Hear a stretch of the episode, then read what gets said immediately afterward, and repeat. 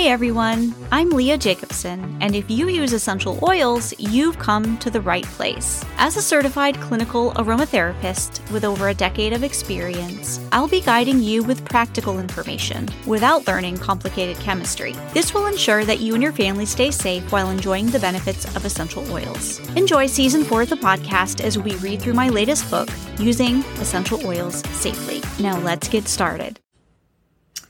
Hey everyone, I am back to talk about a topic that was pretty popular in our Using Essential Oils Safely community group on Facebook. And so I thought I would mention it here on YouTube, on my podcast, on my Leah Jacobson CCA public page, just to make sure that the information was out there. Because there are a lot of trends when it comes to using essential oils, and most of them are not going to be safe. So it recently came to my attention that there is a trend going around to add peppermint essential oil to the ice water for towels to help athletes cool off at sporting events. So, you know, it may sound like, yeah, that sounds great. Peppermint, peppermint is cooling. So adding a cooling essential oil to towels that are already in ice and cold already sounds like it might not be a terrible idea, but I don't recommend this. Number one, the ice, as I mentioned, is also pretty cool. But the biggest concern that I see is the peppermint essential oil getting into the eyes when a towel is grabbed and placed on the face or around the neck, and that can sting quite badly. So there's really no benefit to getting essential oils in the eyes, all for the sake of cooling off when you already have a cold towel, right? Peppermint essential oil does have a topical max of 5.4%, and because it doesn't mix well with water, it's going to float on the surface or cling to the fabric of the towels, and it's not going to be properly diluted. In addition to that, peppermint essential oil is not recommended to use with people who have GERD if ingesting or G6PD deficiency if ingesting, inhaling, or using topically. It's also not recommended for breastfeeding moms as it can decrease the milk supply, at least temporarily. It's something to be aware of. Also, it's not recommended to use with cardiac fibrillation. So if there's already, you know, a sporting event going on and the heart is racing and there's a lot going on, peppermint essential oil might contribute to that. It's just not worth the risk. What you can do, however, is add peppermint leaves to drinking water. That can be so refreshing. Leave the essential oils out of the water, but you can add peppermint leaves to drinking water instead. So I posted this information in our group um, a couple of weeks ago, and I got a lot of interesting comments from someone who was like, "Is it okay to use peppermint essential oil at all?" And minus the few safety issues that I mentioned a couple of minutes ago, it can be safe for a lot of people. Not for children under the age of six, however. Um, Lauren commented that her husband was trying to be helpful and added a few drops of peppermint essential oil to her bath. And she had a burn that lasted for several days and had a rash, and it just was not okay and not cool.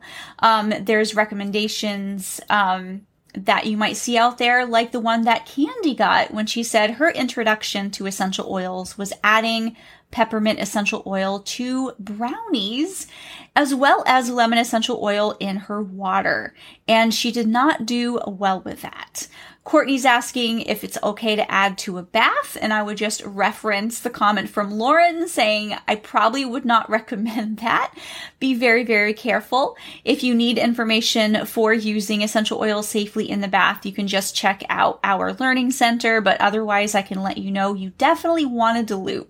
You don't want more than five drops of any essential oil in the bath, so make sure the essential oil is safe for you first. It doesn't have a topical max. It's not you know, unsafe for you in any way if you're on medications or breastfeeding or for your child, make sure it's safe for them. Um, but always add with a carrier oil and add in some bath salts as well. And if you can, add it to soap and that will help further disperse and dilute so that you don't have any adverse reactions. Um, Kara brought up a great point. If you are breastfeeding, it can interfere with your milk, milk supply by temporarily decreasing it.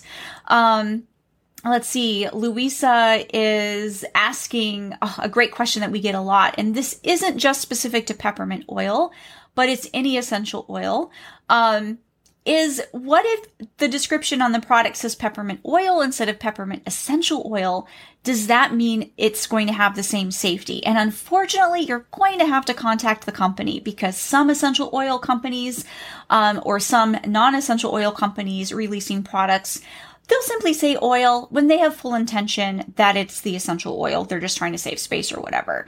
Um, typically, like if it were up to me, I would absolutely make sure that if it was the essential oil, that it was specifically stated peppermint essential oil or, you know, lavender essential oil or lemon essential oil.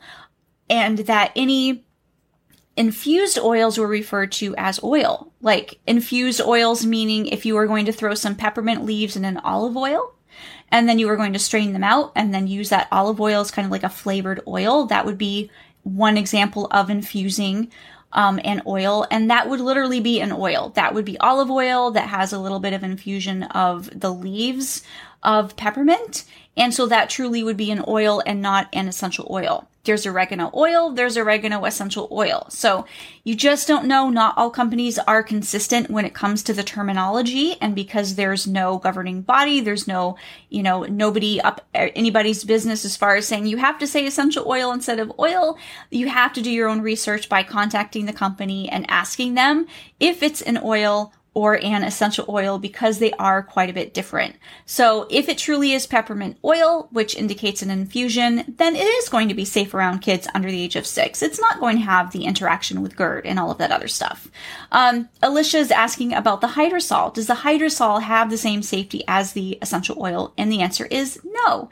Um, hydrosols aren't going to have the same safety. In fact, most hydrosols are going to be totally fine, even for ingestion, for all ages. They're going to be fine to use around your pets. They're often used as eye washes unless they contain alcohol.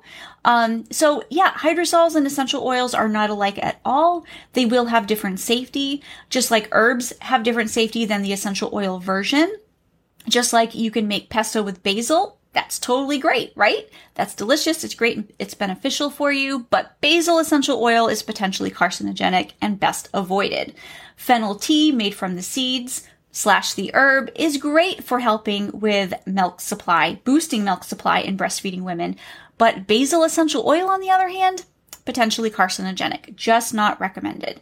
And that is because of the steam distillation process that plants go through. Sometimes for certain plants, like basil, like fennel, like nutmeg, like some other essential oils, it actually changes and alters the properties because you're only extracting those oil soluble constituents out of that plant matter and it can make it more unsafe than safe to use. So the bottom line is make sure that you know the safety of the essential oils that you are using.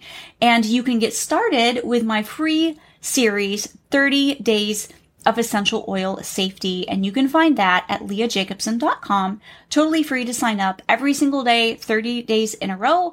I give you a new safety file pulled from Essential Oil Safety Files, my book, so that you can get started on learning how to use essential oils safely. If you have any tips or trends um, that you have seen that maybe not safe, that may be safe, and you are wondering if they are, please feel free to jump in our Facebook group using Essential Oils Safely Community and ask your questions there, or contact me any other way that you see me all over social media or via email, and that will be coming shortly. Talk to you later. See ya. This is Leah Jacobson, empowering you to use essential oils safely. I hope you learned something new today. Tell a friend about our podcast so they can learn too. All episodes are available at leahjacobson.com slash podcast. To get a signed copy of my book or to access the course which contains even more information, jump on over to my website, leahjacobson.com slash book or slash course for those resources.